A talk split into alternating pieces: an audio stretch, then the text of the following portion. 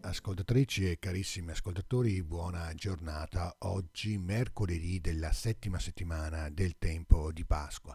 Mancano pochi giorni alla Pentecoste.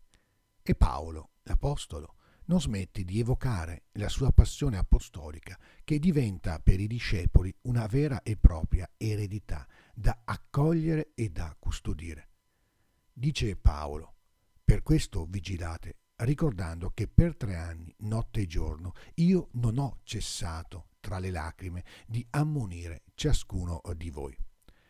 È proprio da questa passione amorevole che nascono la conoscenza e l'esperienza di una forza che radica nel profondo del cuore e si diffonde a partire dalla propria vita al mondo che ci circonda con un senso di fiducia radicale. Da questa fiducia in cui si invera una fede autentica, una fede vitale, nasce un affidamento generoso e abbandonato.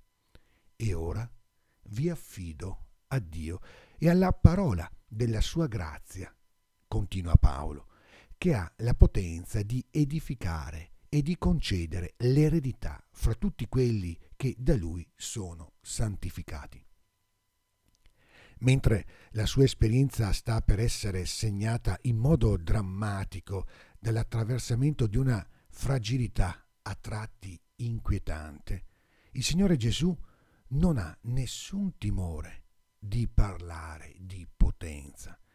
Si tratta della potenza che viene dalla certezza di essere in profonda relazione con qualcuno, tanto che l'estrema debolezza diventa il luogo in cui si manifesta il meglio delle possibilità più impensate e immaginate.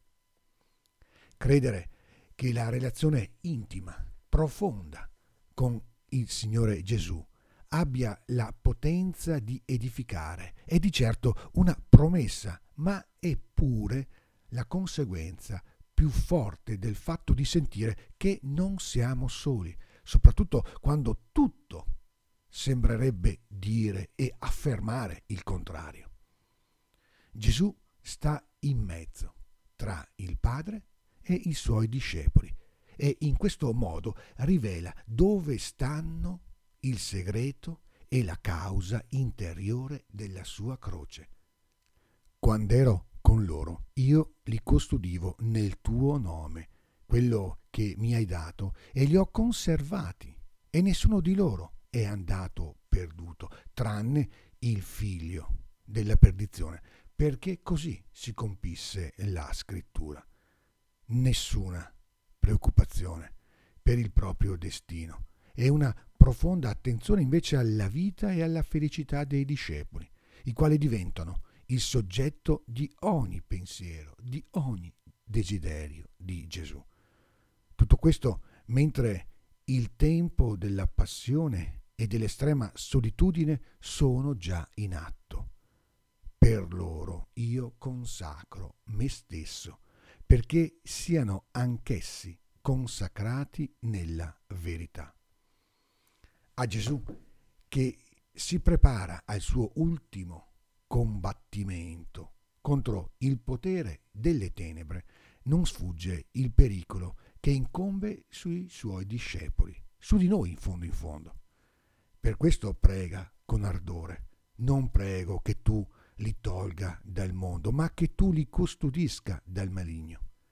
Il segno di una vittoria o di una sconfitta dell'opera del maligno nella vita dei discepoli è la partecipazione alla gioia che anima la vita intima delle relazioni divine perché abbiano in se stessi la pienezza della mia gioia, dice Gesù.